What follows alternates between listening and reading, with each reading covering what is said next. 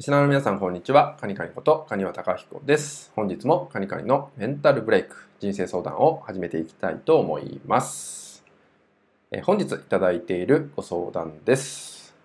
私は普段ストレスを非常に多く抱えていると自覚しています。いろいろリラックスすることだったりとか自分を落ち着かせることを取り入れているんですけどすぐにまたストレスを感じてしまう自分がいます。どのようにしたら長い期間ストレスを感じない自分になれるでしょうか？といったようなご相談となります。はい、ストレスについてってことなんですけど、ストレスってもうストレスだなって感じてしまってる時ってかなり精神的に辛いと思うんですよね。もう全てをストレスにも当てはまっちゃうし、これもストレスのせいなんじゃないかって言ったように思考してしまったりして、さらにストレスを重ねてしまうなんてことも起きてしまうんじゃないかなと思います。今回はですね、まあ、そのような方に向けて、ちょっとね、体を使った方法っていうのをね、お伝えしていこうと思います。体を使ってストレスを解消させていく方法になります。それはですね、えー、触れる、撫でるってことをね、ちょっとイメージしてほしいんですけど、あなたが大切な人、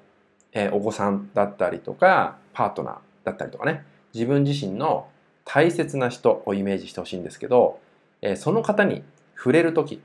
撫でる時。っていう時はどんな触れ方をしているか。どんな思いを持って触れているか。っていうのをね振り返っていただけたらなと思います。おそらくはですね優しくゆっくり触れるんじゃないかなと思います。さらには愛を持って触れるんじゃないかなと思います。多くの方はこのような状態でその大切な人に対して、まあ、撫でる触れるってことをしているんじゃないかなっていうことなんですけどじゃあ逆にですねあなたが自分で自分に対してはどうでしょうか？ってとこです。自分自身に対してどんな触れ方をしているか、えー、意外とそっけなく適当な触れ方をしているんじゃないか。自分に愛を持ってそんな接し方ができてるかどうかってとこなんですよね。結構意外とできてないケースが多いんじゃないかなと思います。ですので、自分に触れてみてください。まずは腕とか顔とか頭でいいので、こんな部分にですね、